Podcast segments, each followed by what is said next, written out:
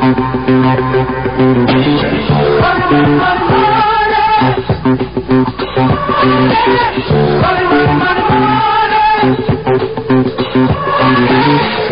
people got to have it.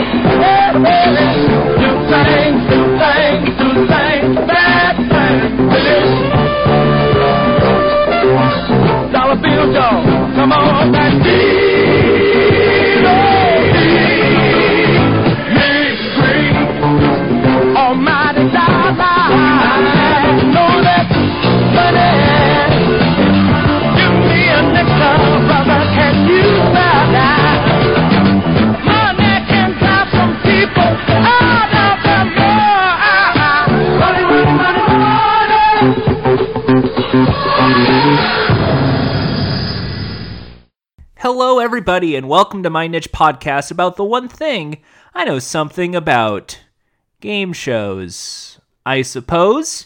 I'm your host, Jordan Haas. In a few minutes, we'll be joined by Matt Christman of Chapo Trap House to talk about The Apprentice. But before then, we gotta do some news and reviews. Over the weekend, Maddie Smith and Jack Allison had a game show Twitch stream called Are You the Knowledge Lord at twitch.tv slash knowledge lords, and I saw it, and I promised them I was going to review it for the podcast, and here it is right now.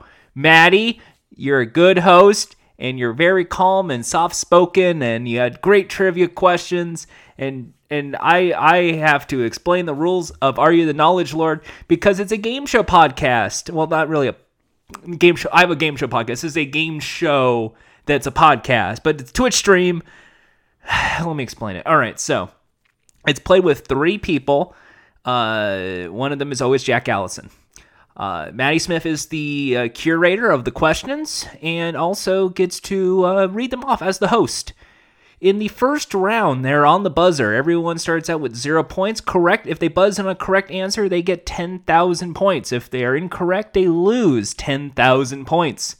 In round two, uh, the person in the lead gets to pick their category.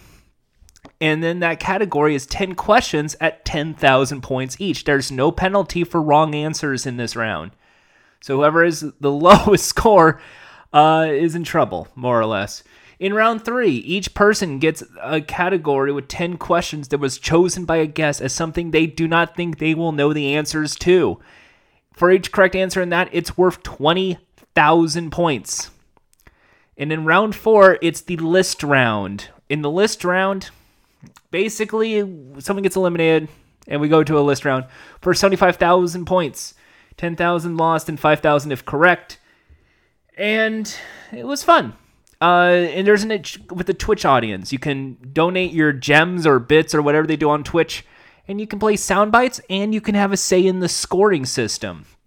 As you can make someone gain 10,000 points for doing practically nothing, or for someone to lose 30,000 points for doing practically nothing. And as was the case with the pilot episode, Jack Allison lost a whole lot of points and basically ended up losing and not even being qualified for the final round list, which was kind of a shame, I would say.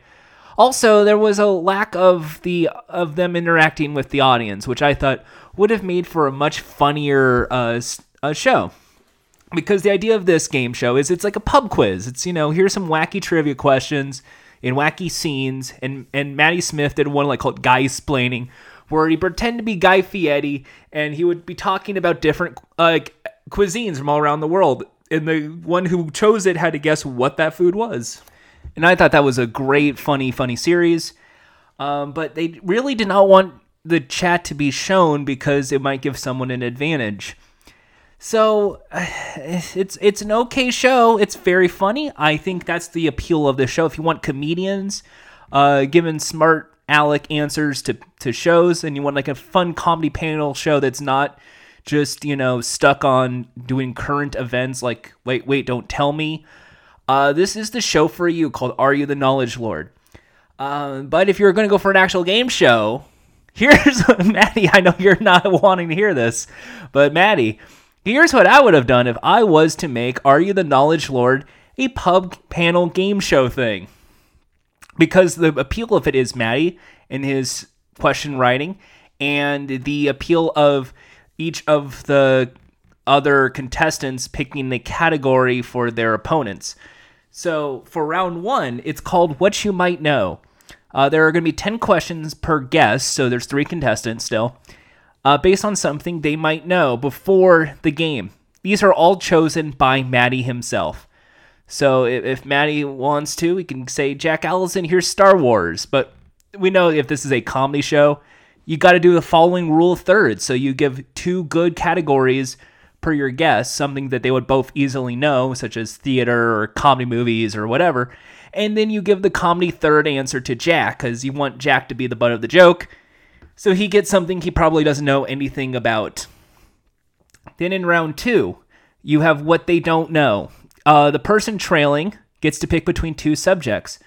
Uh, one player one chose and one the other player chose. So, uh, for for instance, of in this case, uh, Jack would have to choose between uh, category A, which is chosen by the first guest, and then category B for the other guest. In this round, all the values are worth the amount of points they've banked in the last round. So, for instance, uh, for for the sake of this one, we'll say that Jack got four points just because of sheer guessing. That means every question in, in this round is worth four points. If you flunk out and get none of them right, you reset back to zero points. Uh, in round three, it is called the big gamble. The person goes through the final 10 questions, which is the other category. So, for instance, if Jack chose category A, they'd be choosing category B in this round. And the final 10 questions, much like the last round, the values are now worth whatever the points were in that round. So, for, round two, they ended up, say, Jack got four in round one and then got another four in this round. That means in round three, every question's worth 16 points. Same rule apply. If you flunk out, it's at zero. Uh, that means a possible top score of the first three rounds to 1,000 points. 10 correct answers times 10 correct answers times 10 correct answers. Math is fun. If anyone scores zero points in round one or round two, the next round is played at one point per correct answer, much like in the first round. And there is no time limit in any of these three rounds. Although we assume because round one is what they might know, that round will go by very fast because it's kind of like a get to know this guy and here's their expertise. In whoever has the lowest score after three rounds is knocked out of the game. As we go into round four, the chat is no longer given. Oh, wait, never mind. Uh, in the first three rounds, there is uh, there is the incentive for the audience. So instead of the scoring system being d- chosen by bits, it is now going to be given by an auction. Whoever can donate the most gems uh, gives gives the chat over to one of the three contestants, which means they have the ultimate lifeline, a connection to the social media. They can't Google anything, they can't look up anything, but they can see the chat and they might offer advice to to these contestants. So they can joke around with them, have a fun time, but they could always lose their hand at another contestant if someone else donates a higher amount of gems or, or bits uh, to give it to it. For instance, uh, say we had Joe back, we had Joe Hartzler back and Jack Allison, and someone felt sorry for for Jack, so they donated 100 bits to give control of the chat to Jack. Someone can then donate 101 gems over to Joe. So then Joe has control of the chat. And this can, can always change hands throughout any of the first three rounds. I think that's a nice incentive to not mess with the score a bit and give the people in the chat a way to communicate with one of the contestants so they don't feel like they're just shouting into a void. Um, in after the first three rounds, Travis' low score is eliminated as we move on to round four knockout. In this time around, all the points that they have accumulated after the first three rounds are now converted into seconds. So, for instance, if someone got 72 points, that's now 72 seconds. And it's a back and forth chess match to get any random trivia questions. All the questions are provided by Maddie and by the chat themselves beforehand, because once again, we need to have as much interaction with the chat as possible. So Maddie has questions, uh, the chat submits questions, and Maddie just reads them off to these guests. Now, in this round, there is no penalty for a wrong answer. It's just the clock t- keeps ticking, and you cannot pass on a question until you say the correct answer. For instance, uh, what African country has the highest population? Well, now if you get it wrong, you have to keep saying names of African countries until you say it correctly. There is no way to pass in this game except, in my version, someone donates uh, some 100 bits.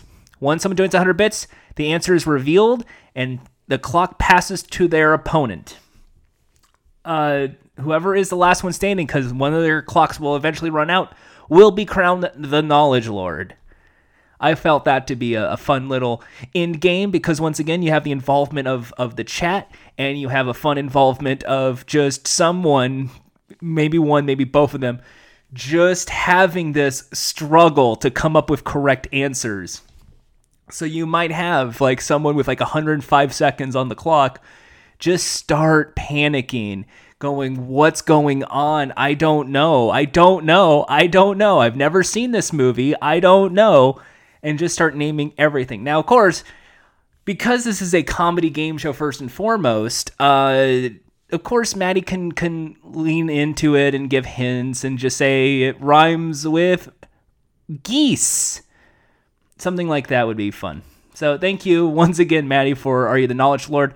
I believe they held they hold the show Saturdays at 6 p.m. Pacific time at twitch.tv slash knowledge lords. And now let's get to some quick news. Uh, USC Network renews Temptation Island for season two. That's right. There was Temptation Island. They brought that show back. Remember the Fox show where they saw the, the spouses cheating on each other and then they would show the footage and then people would freak out?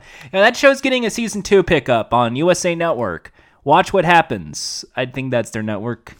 Temptation Island follows four unmarried couples at a crossroads in their relationship. Each must decide whether to commit to each other or ultimately forgive them into temptation, a decision that would change the course of their life forever. Together, the couples travel to a romantic paradise where they join 24 sexy single men and women, all in search of love. Brace yourselves for hot and heavy nights as the couples embark on an adventure to begin dating these new prospects.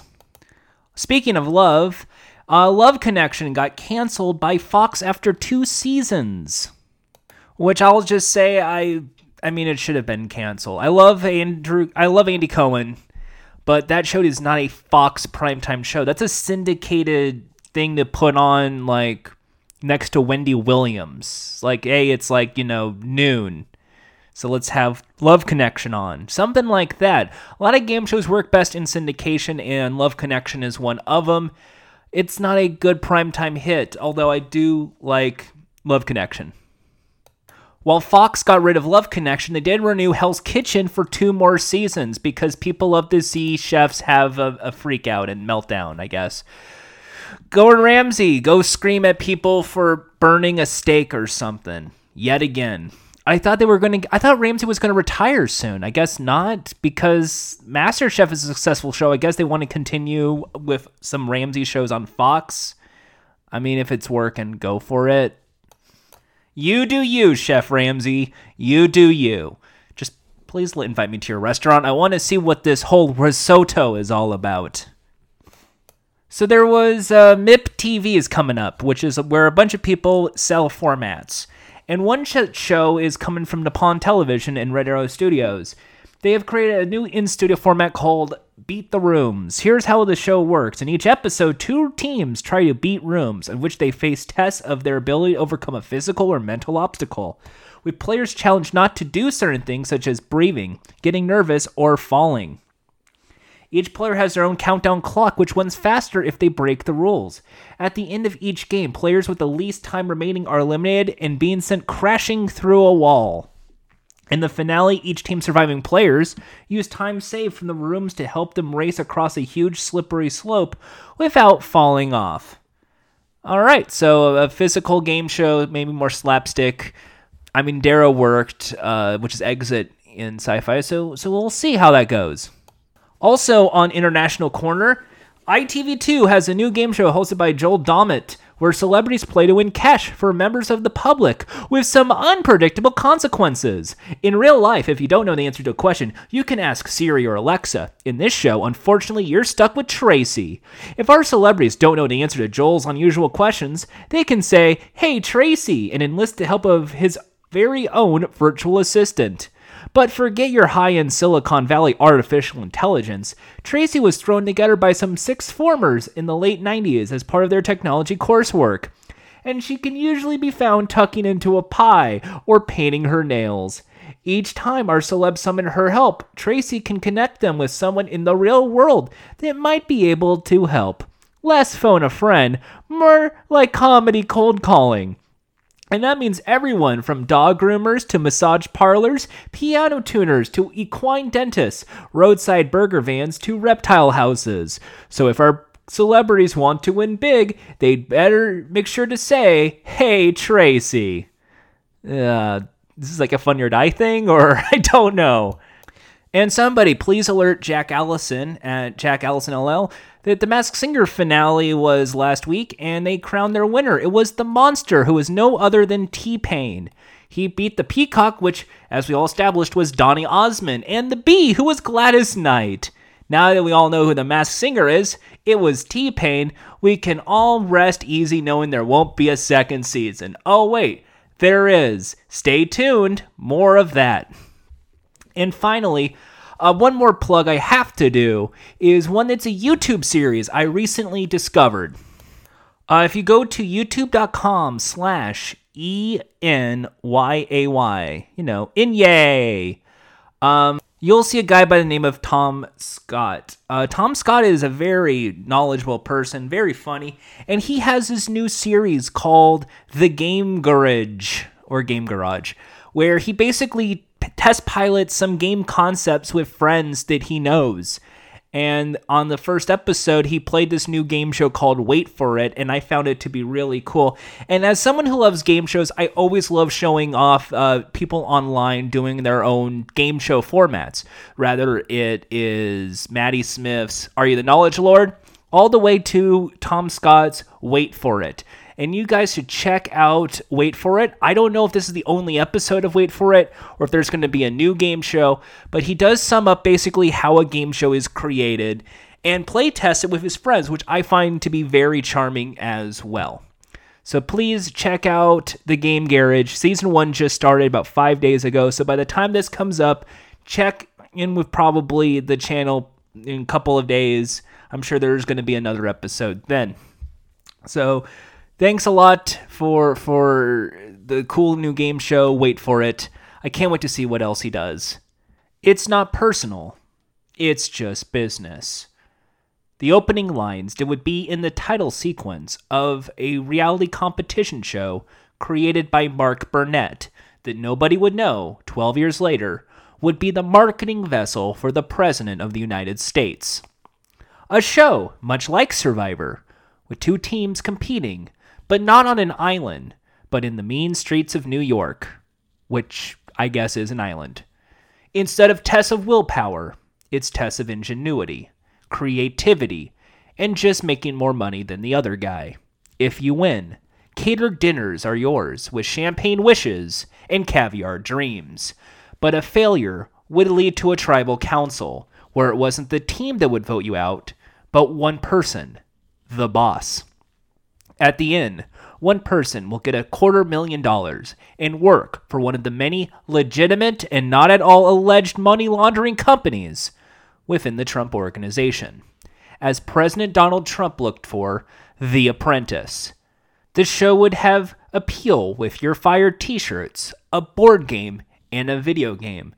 And for Donald J. Trump, marketing ability for things such as Trump University and Trump Steaks. The Celebrity Apprentice would be a spin off show featuring an over the top cast of musicians, actors, and comedians as they try to raise money for charities. As his show was rising, so was his Twitter, in catapulting birtherism that the then President Barack Obama was an illegitimate president because he was not born in this country. His dire words would make headlines, and seeing money in this, he tried to renegotiate his deal with NBC, the network that aired The Celebrity Apprentice, for some more money. His publicity stunt of running for president as a Republican candidate would soon backfire, as somehow, much like on his show, 16 goons would enter, but ultimately, Donald Trump would be the one ruling with an iron fist. Becoming the Republican presidential nominee, he had no choice but to continue his campaign. He could no longer host the show he was executive producer to, but could be a guest on Saturday Night Live. A man without shame, the salesman would convince people in red hats that read Make America Great Again that a vote for him is indeed a vote of making America great again. But could any of this have been prevented? Could we have predicted it was going to happen? Could we have stopped President Cheeto Baby Hand Drumpf? Probably not. But let's turn the table.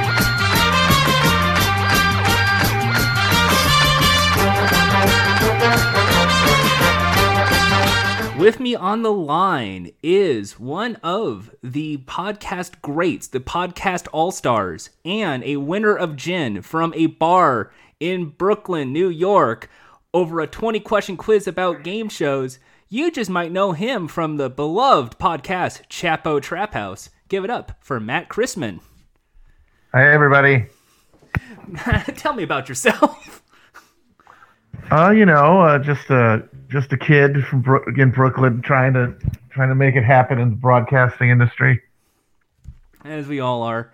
And uh, there is a certain game show that we are going to be discussing tonight. And we promise, I read your feedback, I read your emails. We, this podcast has gone too political, and I uh, just have to apologize in advance. We're sorry. We're no longer going to make this show a political podcast involving game shows. Oh wait, no, The Apprentice with Donald Trump. He's the fucking president of the United States. Of course, we're fucking gonna talk about the fact the fucking president's the fucking uh, host of a game show. Yeah, that is crazy, isn't it? If you think about it. It is uh, the roughest, roughest game show out there. It is The Apprentice. So, uh, the origin story of The Apprentice basically starts with Mark Burnett. Uh, Mark Burnett, of course, is uh, the guy who made the infamous reality show Survivor. Here to look for his newest hit, he was looking for a Survivor in the Streets type format. Originally, the show was pitched to CBS and they refused because of his failed success of Pirate Master. That was his second big reality show. And CBS kind of was faulty over what The Apprentice could be, so then he took it over to NBC. NBC, which at the time had no reality television shows to speak of, and they were pretty much dead last in the reality show game, considering of things like ABC with The Mole and The Bachelor, and Fox with Who Wants to Marry My Dad or whatever the hell was going on at the time. NBC had nothing, really nothing. And then in came The Apprentice. And hey, I'm Mark Burnett. I have a show. And they just fucking, without any word, just went, yeah, sure. Okay. And thus, The Yeah, thank God they did. and thank God they did. The Apprentice was created, a 2004 hit. Originally, the idea is that the is basically off the UK version, which actually come in a few months later with Alan Sugar. The original idea is supposed to be the billionaire uh, tries to figure out which of 12 contestants, or 14, or 16, or 18, it doesn't fucking matter the number, but it's a number of people, and they have to whittle it down uh, through means of entrepreneurial skills. Yeah, just just uh, moxie and grit and stick to itiveness. Yeah, but bootstraps. Uh, uh, uh, the uh, the way to be the best grifter that you can ever grift. Essentially, just who is the best uh like oil like snake oil salesman is pretty much I guess how the game show is played. Now, who is the best at uh, at not triggering one of Donald Trump's irrational uh, hatreds or phobias or something? It pretty much, it's uh Because there wasn't a lot, as we know now uh, from reports and oral histories. there was no rhyme or reason to who he would fire, and uh, producers often had to go back and scramble to edit a narrative together that made his decisions make sense. That actually So- was at the end of the episode. Uh, I we watched episode. We well, Matt suffered more. He watched the entire first season again. Oh yeah, I, I I couldn't only stomach one episode. So if you're wondering who who's more braver in this episode, then it's not me. It's Matt. Uh, the, the in credits stated that the producers in NBC may have consulted with Donald Trump and his advisors regarding the choices and decisions. However, all eliminated decisions were made solely by Donald Trump. Contestants were informed of the rules and must meet eligibility requirements to receive the announced prizes. Portions of the program not affecting the outcome of the con- competition have been edited. yeah. uh, All instances of the host uh, saying the N word have been put in a vault that Mark Burnett is the only person who has the combination to. The uh, and probably some editor who's just like waiting to not get harassed by the fifth resistance person on the internet of the day. It's like if I only get none, I will do it. Nope, reset the clock. Um, so uh, the first episode of The Apprentice, uh, you got introduced all the contestants, including one Omarosa, who was a political strategist according to her bio. Yeah, she worked uh, with the in the Clinton uh, White House, I believe. So, and she would later become the infamous contestant we all love to hate, all the way to, I guess, now in the White House. That's a sad reality. Uh, but at the time, there were so many different characters that we would root for.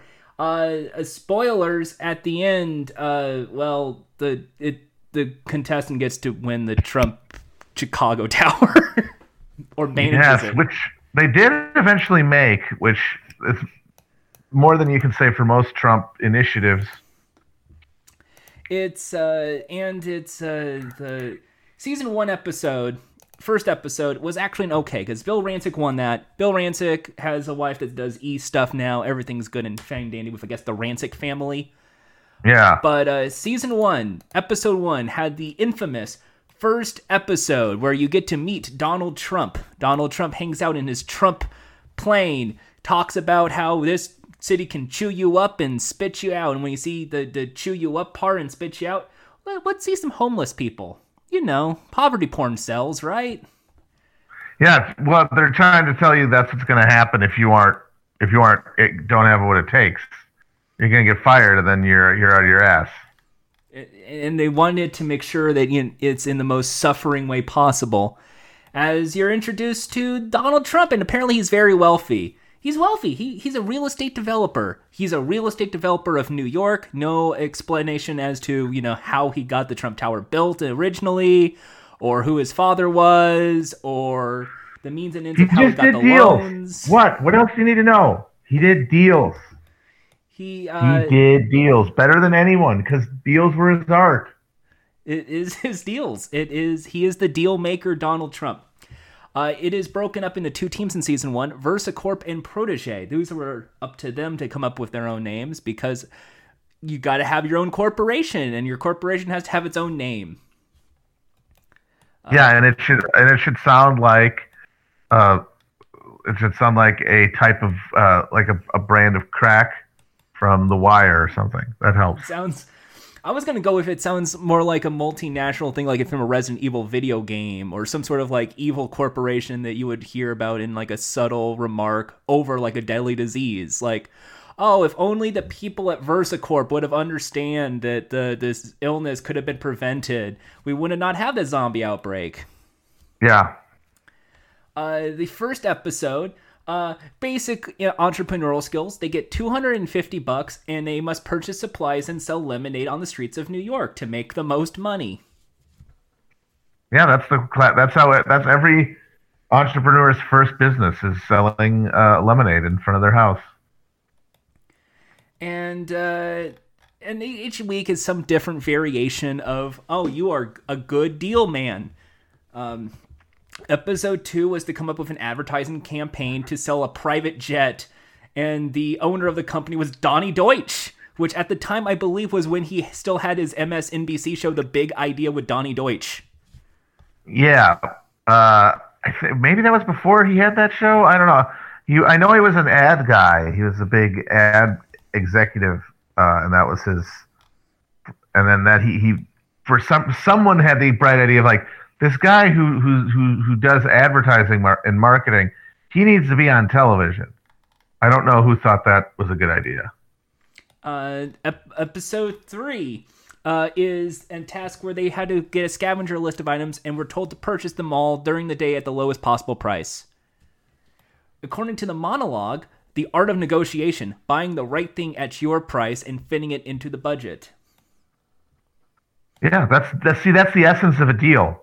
It was it's that's what's so good is that every one of these challenges is a different element of doing deals. And it's all it's like the fractal. The deal is a fractal. And then there are the different planes and, and facets. And that's what every episode dealt with. Week four, Ethics Schema- Ethics Schmectics is the name of the episode. The teams are required to collectively manage the Planet Hollywood restaurant in Times Square. They did such a great job that it's still there to this day. Absolutely can't see where No, it's else not. It's gone. they might It's as not there. well they might as well have worked at what the Olive Garden like what other the WWF Times Square thing like Bubba Gump Shrimp, I think, was there by that point. I don't know. Uh, but no, the, that Planet Hollywood is gone.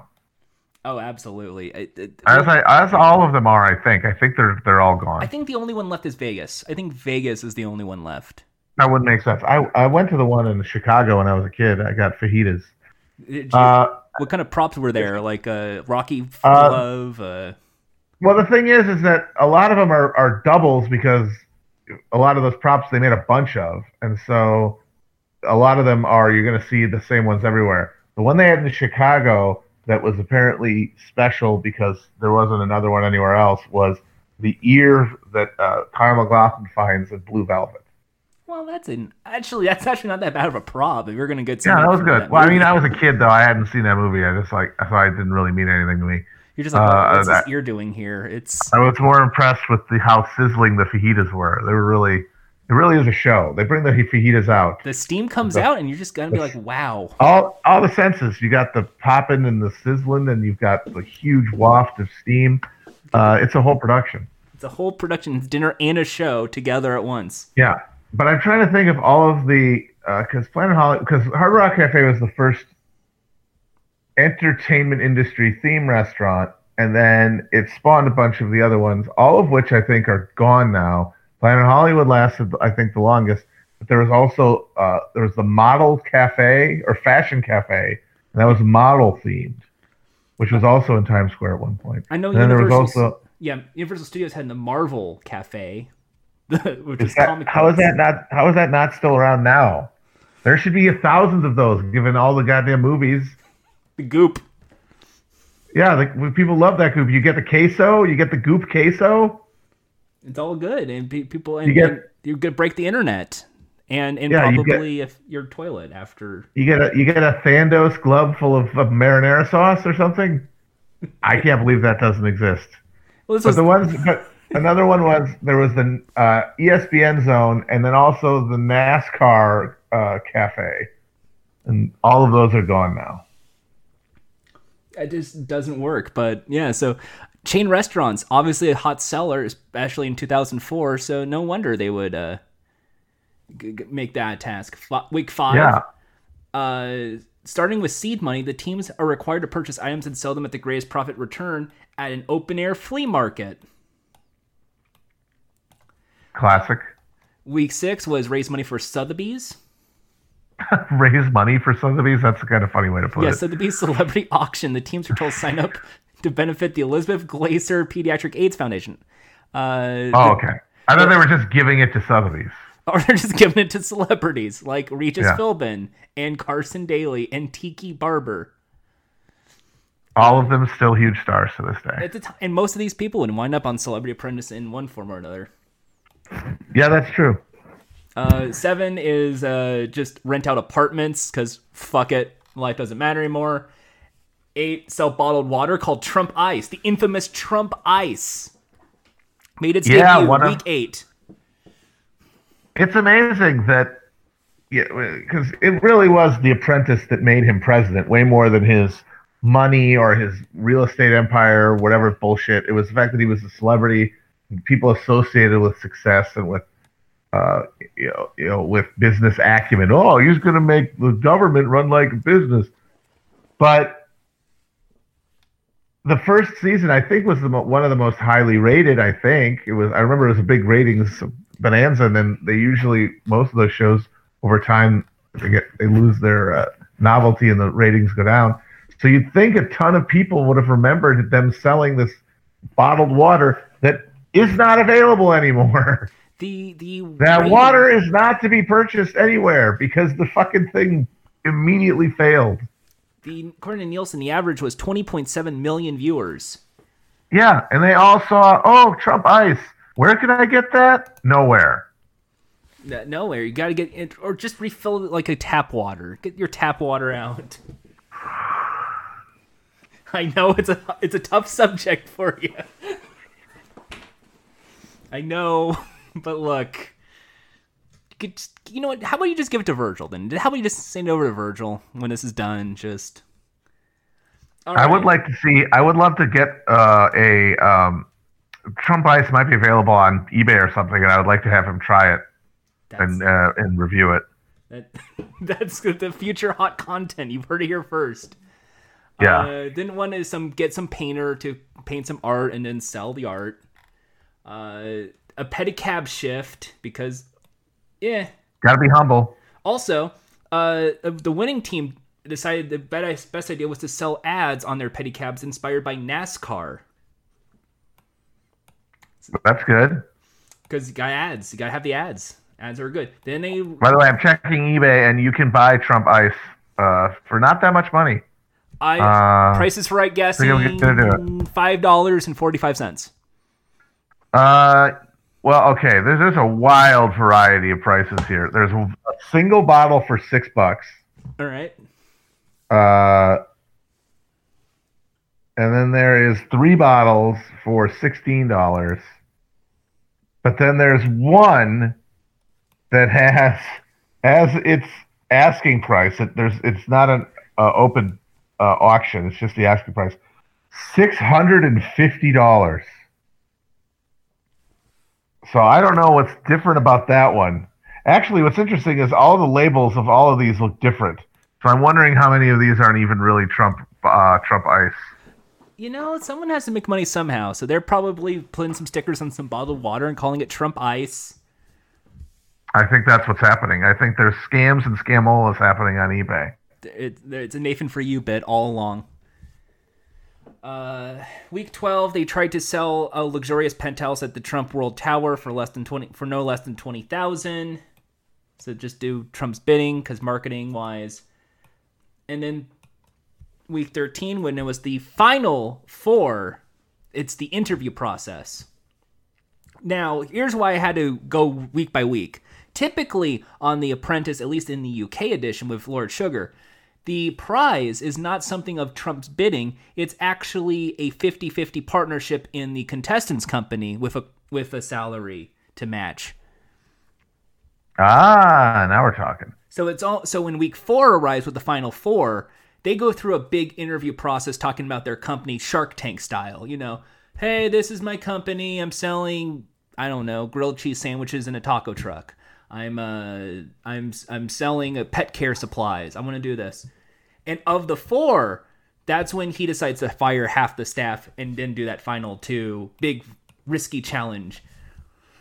In the UK version, they say you're hired to both of the contestants, so they do not know they have won until air date. Oh, damn. Just to psych them out and just have them screwed over, I guess.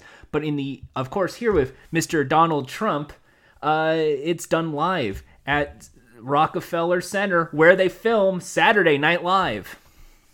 Yes, which he also hosted. Man, NBC has a lot to answer for.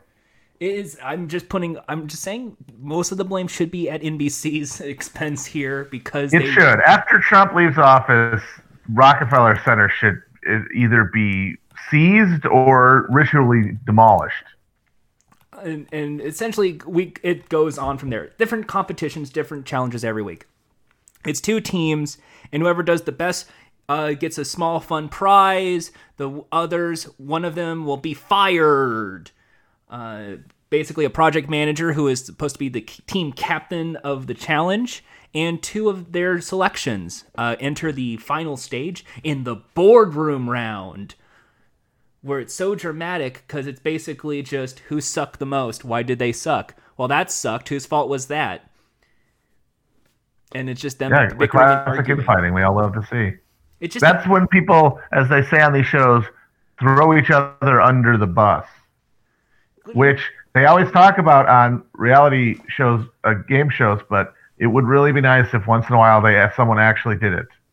well, if there was like a car-based show where you actually like America's Best Bus Driver, I think that would coming soon to Discovery Channel.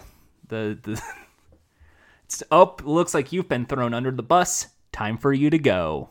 hmm Uh, but yeah, The Apprentice would later become such a phenomenon. It sold uh, its own PC CD-ROM game where you can learn spelling and and mix ice cream. Like that's the game is uh, is essentially one of those point and click games you play on sh- like sh- on Shockwave.com in like the in on the iMac days of computers. Or, or if you like really wonderful want, Trump or if you want a real accurate per- depiction of it, it's the Busy Town game for for Sega Genesis, where it's just you're running a fucking like hamburger stand, and some guy walks up to you and says, "I would like a chocolate ice cream."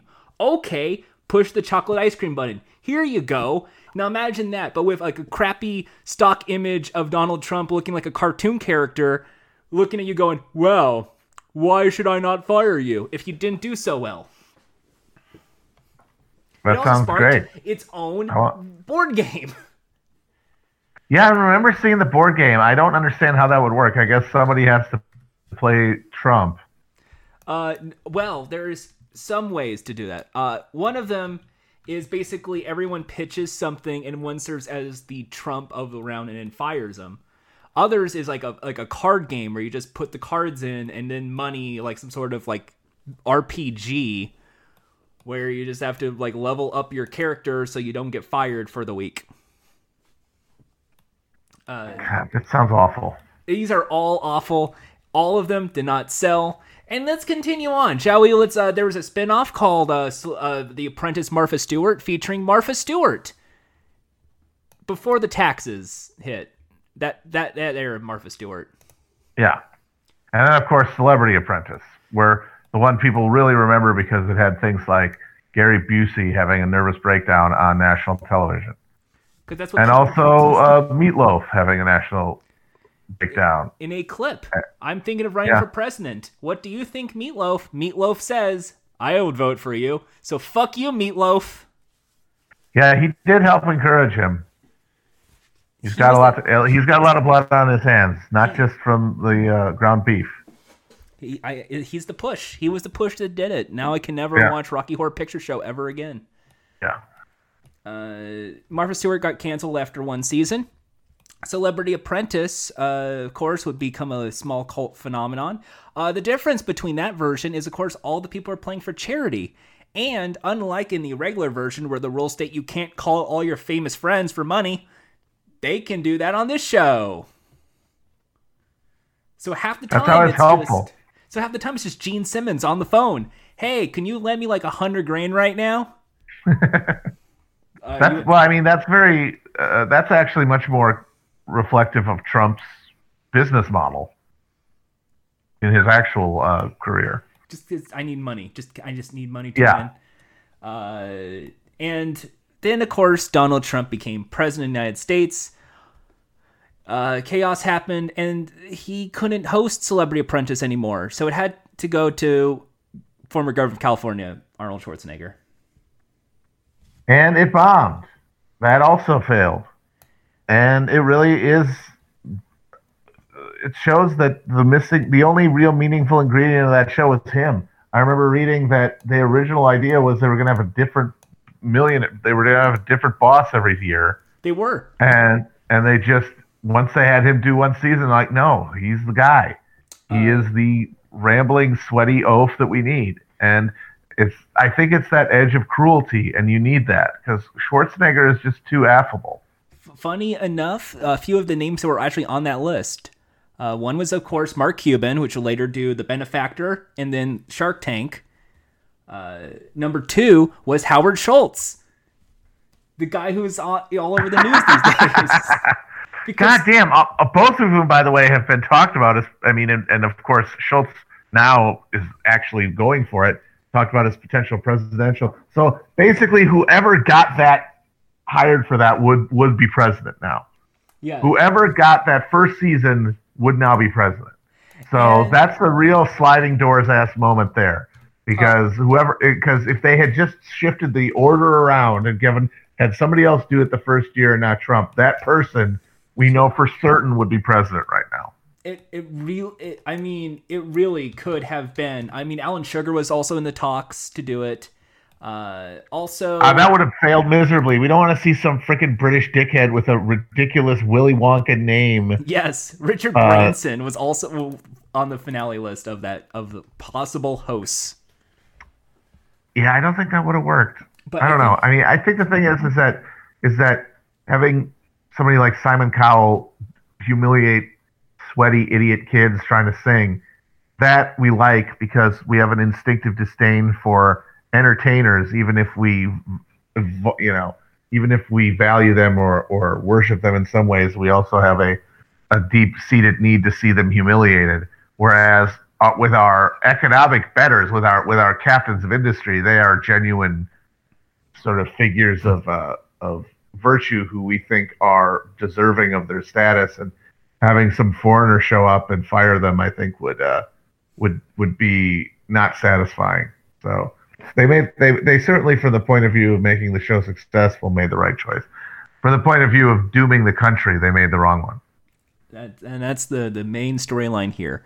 So that's the essentially we already got through the format. It's just week after week, someone gets fired by Donald Trump because temper tantrum, or I don't like the way you look, or maybe he maybe the coffee machine broke that day, or or they ran out of Diet Coke in the vending machine. We don't know.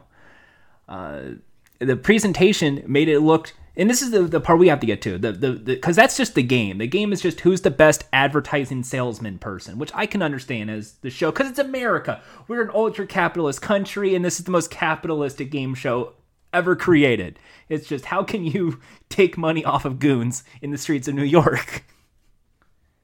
Yep. uh, the presentation wise uh, is basically just one giant ad for Trump International and the Trump organization and uh, the, the the the Trump flights, Trump Ice, uh, the Trump Tower of Chicago when it was being built, Trump Country Clubs. And originally, that was not supposed to be the case. It was not supposed to be let's all flash Donald Trump stuff. It was supposed to be every week just some product placement because it's easy for us to get the rights. Companies will jump on board. And originally, not a lot of people wanted to do The Apprentice because they knew how Donald Trump was and his failed ventures and his failed game shows. Did you know this is not the first game show Donald Trump had his name to? Okay, that I did not know. He originally had a game show at the Trump Taj Mahal called Trump Card. What? It was based off a UK game show called Bob's Full House.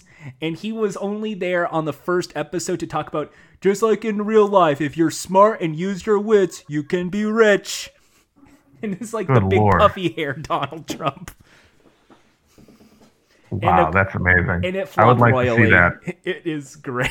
Uh, I would like to see that actually. Is that on YouTube? it is on YouTube.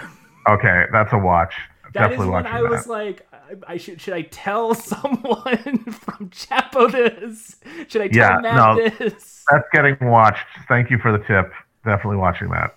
I hope you found it. If not, I'll link it later to you. Just it is such it is not that bad of a show, but I don't know. It's the premiere episode had Donald Trump's appearance. Other than that, he's not even anywhere in it. Just like uh, any of his ventures, it just ended and fizzled out after the first season. Uh, Oh, successful that he didn't need to do another season. I think he was too busy. That's what that means. I think he was too busy trying to get WrestleMania at the time. To be honest, I think like because he was trying to get that WrestleMania bid from Vince. 'Cause- 'cause Because he was worried that he'd been killed. Guilt. I need something.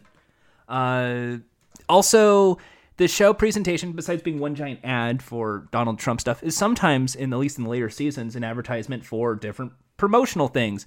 Uh, Zathura, for instance, the the beloved movie Zathura. There was the sequel to Jumanji. People seen it, right? Oh man, that was the space version. Yes. I never watched it, but I, I remember seeing the trailer, and it was yeah, it was it was board game like like that, like Jumanji, but it was in space instead of the jungle. I think it was for one. It was they had to come up with a float for Zathura, A float. like a float, like you're at the Thanksgiving Day parade float. That's that's good. That's see, that's the kind of thing you need to know how to do if you're going to succeed in business in this country. Know how to create a themed float to promote a film based on a the sequel of a film based on a board game. It, it's how it works. It's it, it can't get any better than that in the world of of game shows. like Yeah. people crying over I I wanted that that bottled water to be sold for three dollars and you sold it for two seventy five. This is your fault. Fuck you. Get get off. I hope you get fired and eliminated. I hate you. Yeah. I mean, it's just pathetic. It, it it's it's a it's a show that had cult phenomenon and at no point does it actually teach you what is and isn't actually ethical business practices. Or effective or sensical. And the only thing you is the dark shady boardroom, which wasn't even his real boardroom. It was a studio. That is really the thing that that disillusioned me most of all is knowing that that wasn't even Mr. Trump's boardroom.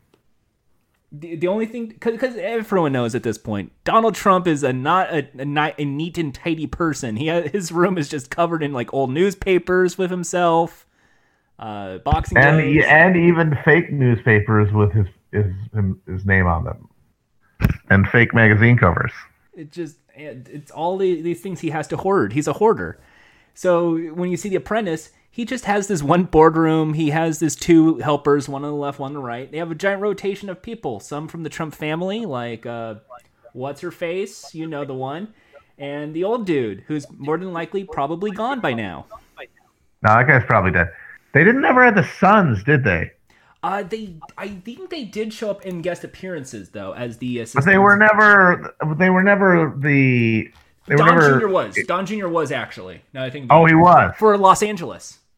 Oh, okay. I didn't see that Los season. Angeles seasons because on that season, uh, because I remember correctly, because hey, now they're because I'm Los Angeles, you're New York. Hey, they're coming to my area now. They're coming to my neighborhood, Yes. And they still fucked it up. And their whole gimmick this time around was, well, you stay in the mansion, but if you lose, you go to Tent City. You gotta go hang out in the backyard with these tents. Brave the temperatures because you lost. I guess it's lucky they didn't make him go to like fucking uh, like Skid Row or something. Oh, if only we were so lucky. They did show clips of Skid Row, by the way, in that season. Reminding you of the fate of the bad businessman. Just horrible, horrible uh, things in, in regards to The Apprentice. I, I the thing is though, The Apprentice is basically one big catapult for Donald Trump, and you know he has ego, his whole thing. I, it, it, it's the way he is. It's his personality, and it's the way the show is presented. Is Donald Trump is the big boss, and that's the storytelling they want to have. They want that scene of like the the the, the person cl- crawling on all fours to the office, like yo, you need me, sir, and then that evil boss. Johnson, you fucked up. You're fired. They want that. That's that's the you're fired. You're fired mania sweeping the nation. Everyone's saying to each other, "You're fired." Yeah, uh, it's it's like it, that was always was baffling because you think, well, wait a minute, you know, who in America, a country where people uh, generally don't have uh, uh, union job security or job security of any kind, where their jobs are very tenuous and there's a lot of precarity. Why would you want to watch this asshole fire people? And it's just because you're not imagining that you're the contestant. You're imagining that you're him. What You're if- imagining that you're in charge for once.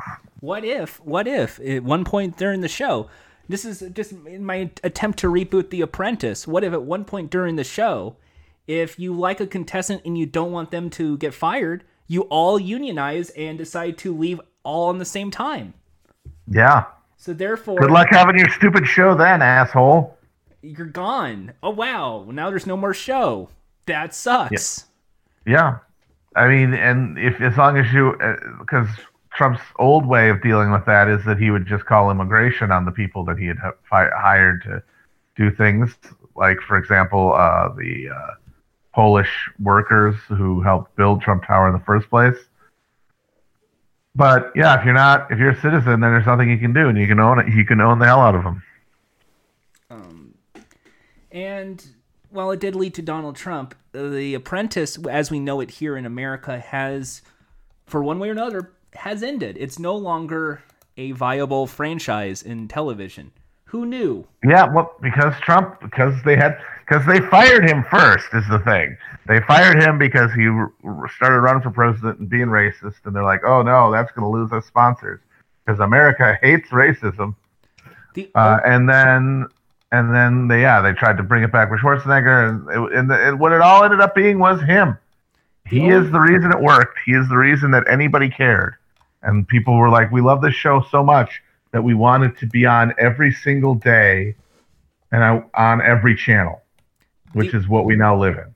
The only channel, the only network that still has The Apprentice as a curring show is in the UK, the Alan Sugar version. Sir Lord Alan Sugar himself. His version's the Yep. only one still on the air. There's one going on actually, I believe, next week.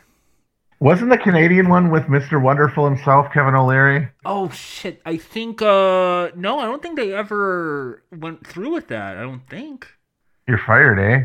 I guess you couldn't have a show where people get fired in Canada. Uh, but but Kevin O'Leary was on the Dragon's Den show, which is Shark Tank in America.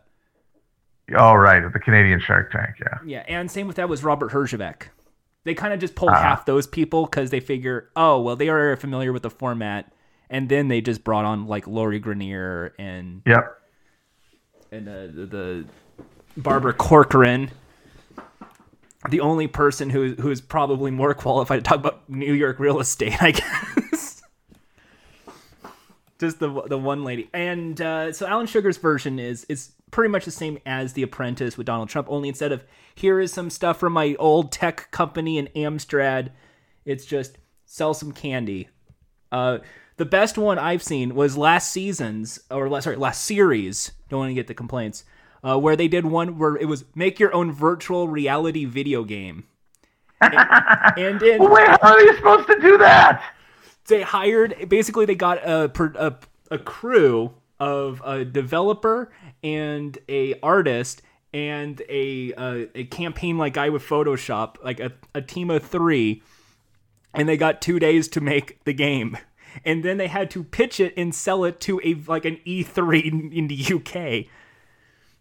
But the funniest That's thing was like the way they presented it was this really shitty CGI, like Alan Sugar, like in a virtual hellscape as everyone put on VR helmets. It is the greatest dumb thing I've ever seen. That's amazing. I will send you the link. You will bust out laughing. Can't do it right now. We are recording, but Jesus, it's like I can't believe this exists.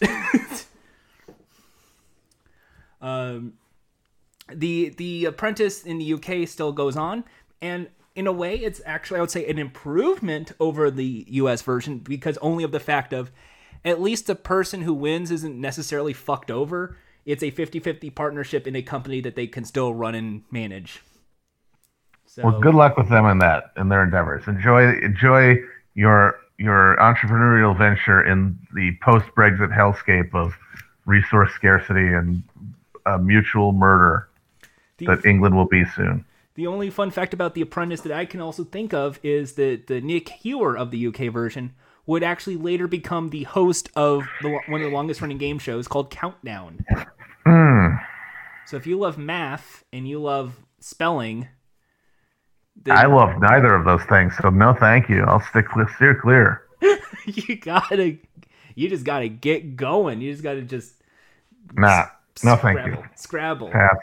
Okay. Pass. Okay, man. I'll just. Oh, maybe that's. I'll just hand that out to someone else. Then I'll throw that over to someone else. Um, Yeah. Anyway, so now that's about what The Apprentice is. It's it's basic. It's, a simplistic game show. Mark Burnett made a next hit, so therefore he now has more clout to sell another few reality television shows.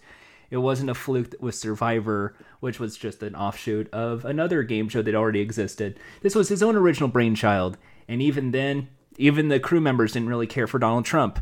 They intended to make it have porn music. They intended to make it look sleazy because maybe they already knew they fucked up.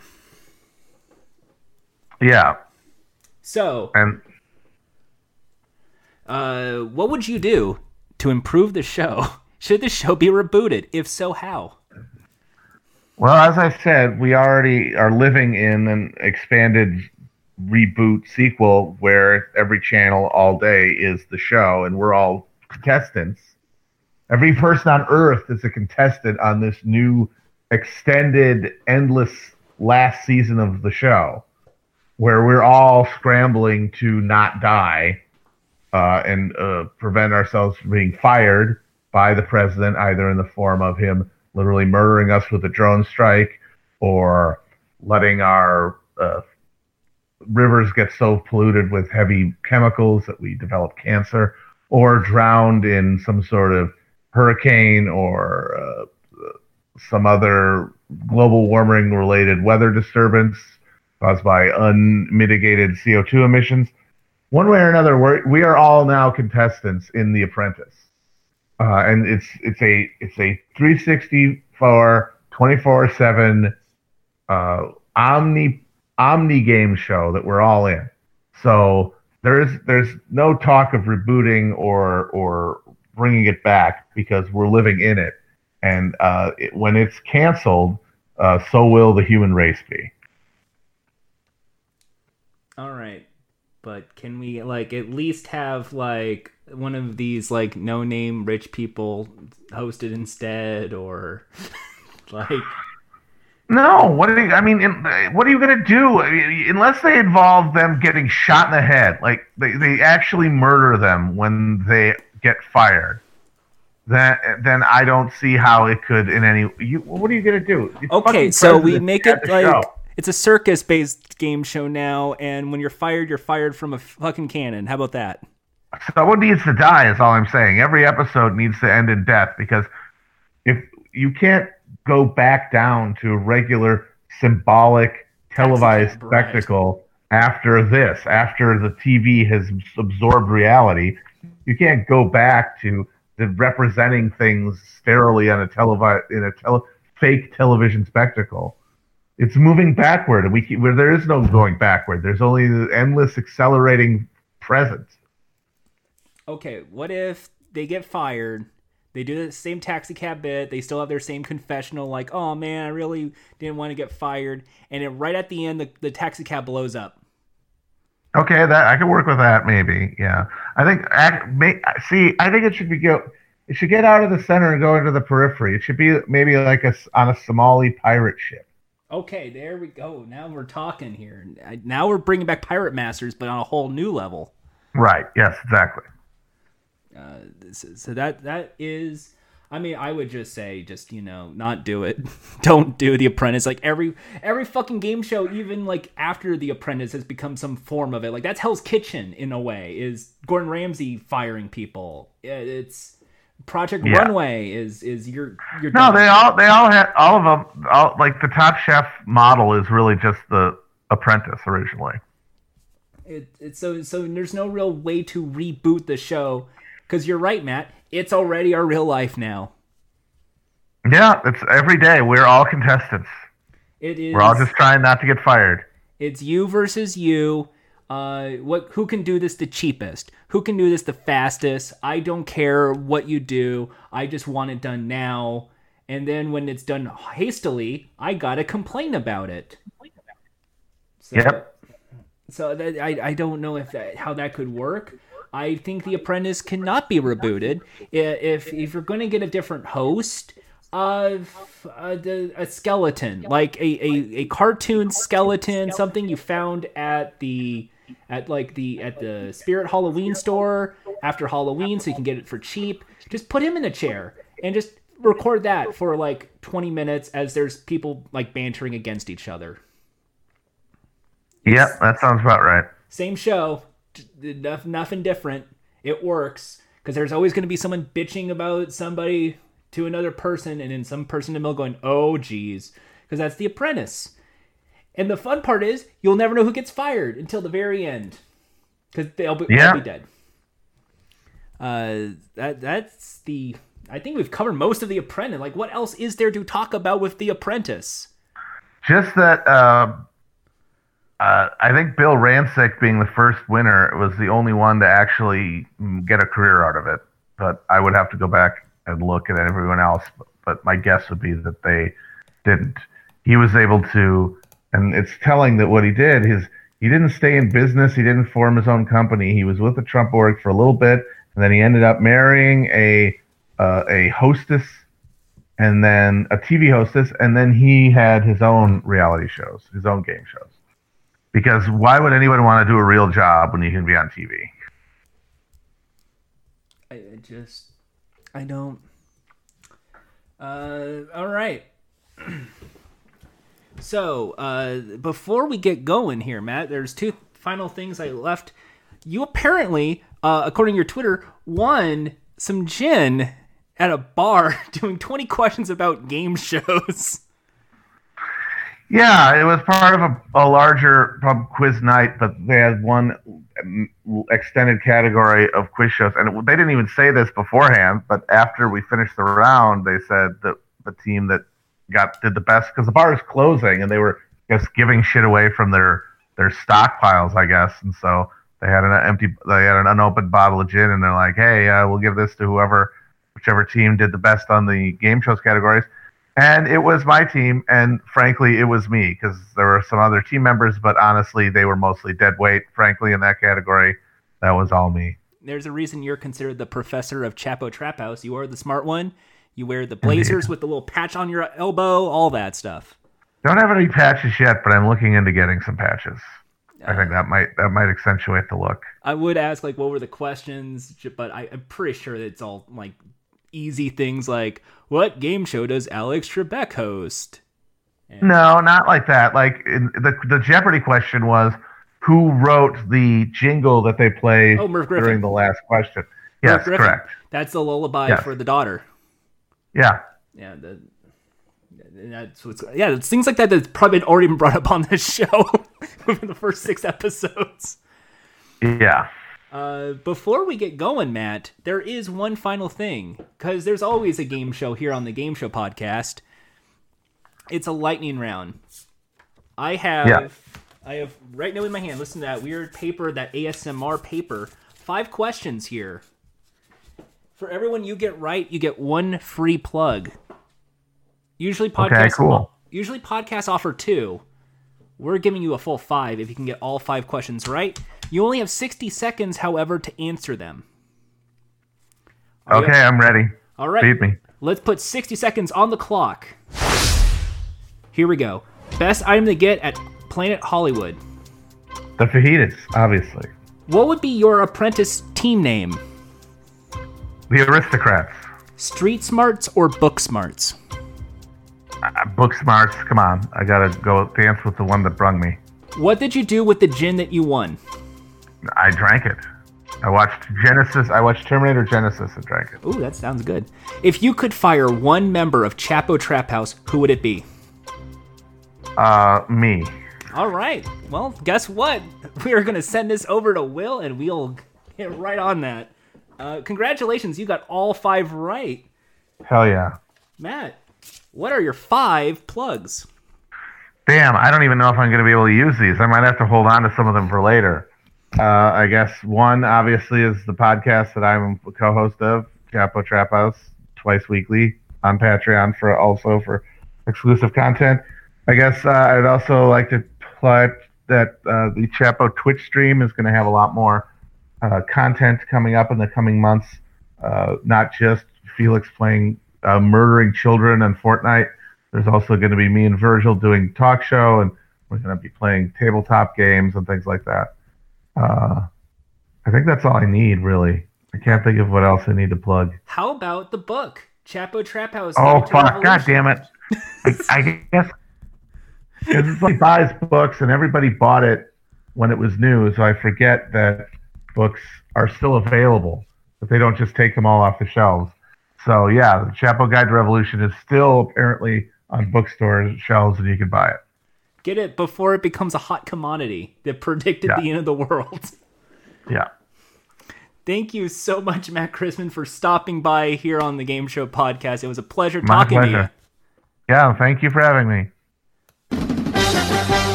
Here are some closing notes. Winner of season one, Bill Rancic, Trump Chicago. Season two, Kelly Perdew, the Trump race in Riverside. Season three, Kendra Todd of the Palm Beach Mansion. Season four, Randall Pinkett of Trump Entertainment. Remember that? Season five, Sean Yazbeck got Trump Soho. Season six, Stefanie Schaefer got Cap Cana. Season 7 was the first Celebrity Apprentice season one, and Piers Morgan won that. Boo! Season 8 was Joan Rivers, rest in peace. Season 9 was Bret Michaels of Rock of Love fame. Season 10 was the back the return with Brandy Kuentzel, who got a VIP golf tournament. That was her prize. Season 11 was John Rich. Season 12, Arsenio Hall, woo woo woo. Season 13, Trace Atkins. Season 14 was Leeza Gibbons. And then season 15 was the Schwarzenegger season. That was Matt Iseman of American Ninja Warrior fame. Whereas winners have been named the executive vice presidents on air and given the title of owner's representative, in actuality, they were employed as publicity spokespeople for the Trump organization. The second season winner, Kelly Perdew, on his first day working for Trump, was introduced by his boss to Florida developers working on a Trump branded condo in the Trump Tower in Tampa, Florida, where he was told that he would help promote sales of the building by appearing at promotional events. So ultimately, everyone here basically got conned. Welcome to The Apprentice. I was trying to figure out where the source was where they were trying to come up with hosts for The Apprentice before it was Trump, but I can't really find it anywhere, and I'm pretty sure it's in a book somewhere that I've read. But there was things like Mark, like Mark Cuban and Howard Schultz being in the names of contest of like possible bosses for the show. Uh, so that's kind of fascinating to see. Uh, once again, big thanks to Matt Christman. Of course, you can check out Chapo Trap House and buy the Chapo Guide Revolution, a manifesto against logic, facts, and reason. And you can always check out twitch.tv slash Chapo Trap House with lots of fun content over there. And now it's time for a 110 part series looking at every pricing game on the Price is Right. This is Pricing Games Spotlight.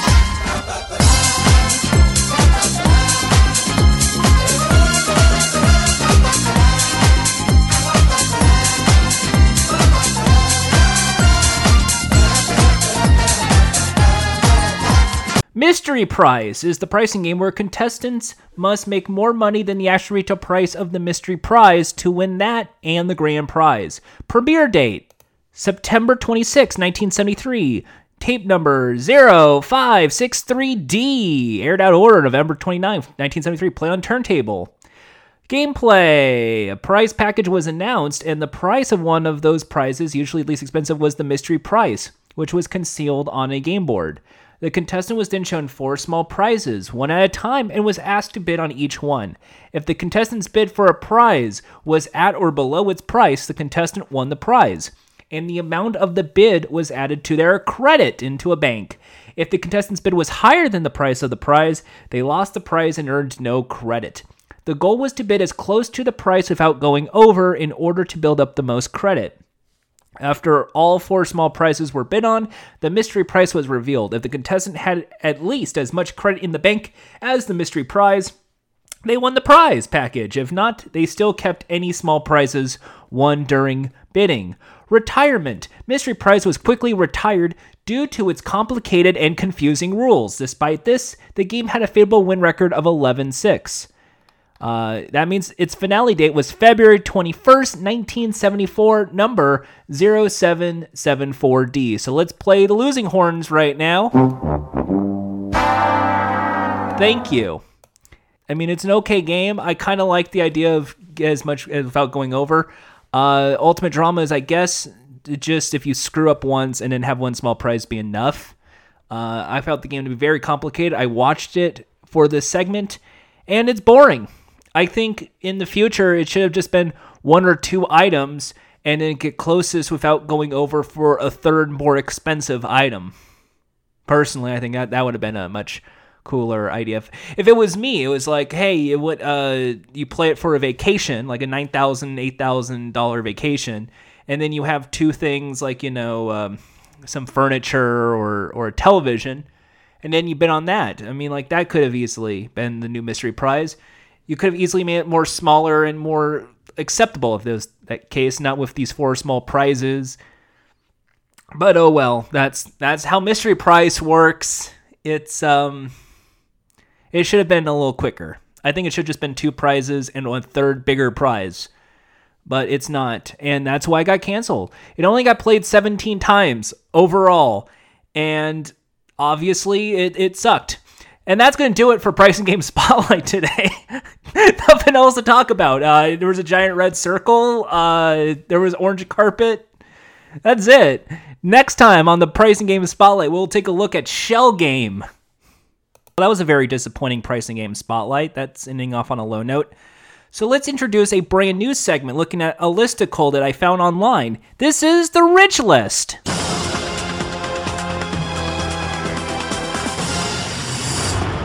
So Mick Joest of Cinema Blend wrote a listicle called Seven Canceled Game Shows Networks Need to Reboot, with shows like Ellen's Game of Games leading to the change of classics like The Price is Right holding strong. Game shows are still very much a popular genre. As the world prepares for more like Mental Samurai and others with wacky premises, let's take a look at a handful of game shows we'd love to see Mick return in the near future. Legends of Hidden Temple. In an era where Nickelodeon had a handful of quality game shows on television, Legends of Hidden Temple was its best. Teams of kids competed in a competition involving physical skill, memory, and a bit of dumb luck in order to make their way to the temple for a shot at the grand prize. The show really made those kids work for its grand prize, and only a handful seemed to succeed. The show is set so heavy and massive, it felt like a reboot today isn't possible. Although shows like The Titan Games and American Ninja Warrior should give folks optimism. Plus, Nickelodeon made a movie based on the game show years back, so maybe there's a chance contestants could yet again answer questions from Olmec or the Shrine of Silver Monkey sometime in the near future. Watch for those Temple Guards until then. Not possible because Stone Stanley Productions split up, so Stone Productions and, and Stanley is kind of gone. So if there's ever going to be a chance at a Legends of the Hidden Temple reboot, it would not happen because they can't have the Nickelodeon studios anymore. So if they're going to reboot it, it'll have to be at a bigger studio space, which is very expensive. So I, I don't know. But in its place of Legends Temple, there is, however, Paradise Run, which is a kind of a fun little Amazing Race kind of show set in Hawaii, which I do enjoy. One versus 100. A mob mentality can already be found on CBS's The World's Best, but few shows on television have utilized the massive audience bigger than 1 versus 100. As the title implies, one contestant took on 100 other players in a general trivia competition, saw folks eliminate after one correct answer. If the contestant was the last person standing, they won $1 million in the pride of knowing they're smarter than at least 100 others. It was a great concept and one that needs to come back to television immediately. Original host Bob Saget should have some time in his schedule to reprise his role as host now that Fuller House is ending, and one could think the network could add an additional smartphone element to really bring this game to a modern era. We a show where folks can play at home and compete with people on TV. Let's make it happen, Hollywood. Once again, won't happen. One, Bob Saget was not really big on Fuller House. He was only like a guest appearance. Second of all, uh, one versus one hundred wouldn't work if you're doing smartphones because then you because these are all pre-recorded like months in advance before they edited. Unless you're looking for a live game show, in which case things like HQ exist. One versus 100 is definitely a game show that should be revived because that was the very first game show we talked about right here on Game Shows, I suppose. Because of the Battle Royale genre. All right, next. The Newlywed Game. The Newlywed Game was a premise that never really gets old, which is probably why it's been revived a handful of times. That said, a new episode hasn't been seen since 2013, which means it's time to start considering a new reboot. Think of all the things we have happened in the dating world since then, and how great it would be to see newlyweds answer questions their partners should know about them. This would be especially fun to watch in an age of Tinder and rampant social media use where crazy stories and habits are much easier to track. A show could really dig in some wild territory and lead to drama television audiences secretly crave, or a bit of raunch that's just the acceptable line that can be showcased on network television. Both sound great, so let's hope someone is already putting in the legwork for, legwork for the latest revival. I actually came up with an idea for a newlywed game reboot. My idea was with Moshe Kasher and Natasha Leggero because they did the honeymoon tour and they have really good crowd work that they should be the host for a new newlywed game revival. uh, with three questions in the first round being $100, $200, $300, and in round two, $400, $500, and $750 with actually $1,000, sorry, 1000 bucks. And whoever has the most money after all six questions uh, wins the bonus vacation, whatever happens. So it's more played for laughs and a little bit of money, and no one walks away empty handed. It is one of those shows that would work in Family Feud. Totally agree. Next is At Midnight. Uh, well, according to Chris Hardwick, an interview of Insider, at midnight wasn't a show primed to deal with the increasingly political nature of comedy in America at large. With politics dominating social media and other areas the show looked to for inspiration, Hardwick decided to hang the show up rather than try to make it something it didn't see fit. One would assume that means a revival isn't happening anytime soon unless it changes his mind. No, we're never bringing it back at midnight. I'm sorry. Uh, because a parody comedy game show panel game, everything is political. I'm sorry. Sorry, things got political, folks. We I, we did a political episode today, didn't we? Next, Truth or Consequences. Truth or Consequences was a hit back in the day and wasn't hard to see why. Contestants were asked ridiculously difficult questions, and when they failed, presented with a truth to answer. Uh, audiences members could answer or opt instead to do an embarrassing stunt in its place. The show had a long run on television, and it was at one point the proving ground for one high profile game show host, Bob Barker. A revival might do well, although an attempt in the late 80s didn't reignite the same spark at Ozin's Hook from the 50s and the late 70s. Some segments, like the tearful surprise reunions, could be difficult to pull off as great of an emotional effect, but would still get decent response considering Mary shows still utilize that premise. Really, the big draw here is the embarrassing stunts, which the world can't get enough of. Um, they actually did try that. Uh, Phil Gurran, of Oh Sit fame is trying to bring back Truth or Consequences. He's always been trying to bring back Truth or Consequences. Look towards Phil Gurin to try and bring back Truth or Consequences. In fact, I believe they were trying to a pilot for Truth or Consequences on Fox three years ago, and it flopped. Uh, Wild West Showdown. What the fuck? Uh, okay. I mean, this is kind of now turning into game shows, I suppose, territory if we're going from like good hit shows that people know to Wild West Showdown. Wild West Showdown is one of the more obscure entries on this list, but hands down one of the most interesting. This short lived series pitted contestants in Old West style competitions for cash prizes. It was essentially American Gladiators with cowboys. It was created by the American Gladiators guys. Contestants engaged in log rolling, jumping on runway stagecoaches, and being dragged by a horse while tied to a rope. The waiver sheet for this show must have been airtight. It would be great to see a show like this return to television in 2019. Well, Westworld is still popular. It would be cool to see people competing in a themed show like this, especially when the odds of massive falls and fails are high. If watching people fail miserably at physical challenges wasn't entertaining, Wipeout would have been such a popular show. Well, it, it's American Gladiators of cowboys. They were called Outlaws. I have to find a guest to talk about this show with, because holy cow. And that is a pun intended. Uh, next, MTV's Cruelest Dating Game. One contestant went on blind dates with a varying number of singles who competed to be the person chosen for a date. If they were nexted, the competitor would return to the RV and the others would watch everyone else compete. Once the contestant found the match, they would then proposition the competitor as rather they would like to go on a set another date or receive a dollar for each minute they spent on the date. Next had some truly legendary moments, many of which were fueled by the petty and shallow nature of the MTV 20 somethings. A revival would be just as cruel, but not to say it wouldn't be fun to watch all the time. After all, there is a way to do this competition without being a douchebag, although it never seemed that anyone managed to successfully do that. That's because everything was scripted. Next was almost a borderline scripted show. None of it was real, like at all. Like they intentionally had dunces so they would be next and immediately. Others would just be there just so they could say next immediately. The the lines they said were already given to them. The information delivered was false. It, none of it's real. The only game aspect of it really was just like, do you go on a second date or not? And finally figure it out, which I think just got revived like five years ago. Um, figure it out because this is Nickelodeon stars who try to guess keywords on a board that reveal the unique talent of a contestant, a child contestant competing on the show. Panelists ask the contestant questions to which it would probably have yes or no. If they happened to say one of the key words, it would appear on the board. If the celebrities couldn't guess the phrase that highlighted the contestant's talent after three rounds, the contestant won. If Figure Out Revival would be great for kids, but also a concept that would work relatively well with adults as well. Granted, the whole slime element for saying a secret word would feel odd in a mature setting, or maybe not considering its younger viewers are now well into adulthood. Get the brothers from Pete and Pete and a couple other shows on the celebrity panel, and this would make for a great dose of classic Nickelodeon nostalgia. It already got revived. The photo you're showing is the Nickelodeon reboot with Jeff Sutphen. Oh my god, it got rebooted like a few years back. In fact, it had two seasons. The reason it got canceled was because all of the panelists who were on Nickelodeon shows at the time had their shows canceled. Victorious was canceled. I believe, uh, what was that? Marvin Martian was canceled. The guy who played Fred like all of his shit got canceled. So none of this works. None of this works. They didn't figure it out. You're using the photo. Why Cinema Blend? Why? what is wrong with you? Oh well.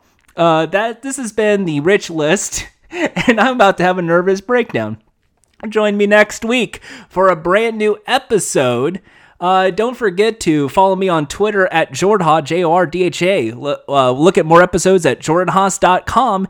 And let's get me trending so I can be the host of Card Sharks. Hashtag Jordan for Card Sharks. Until next week, have a good night and big smooch. Mwah!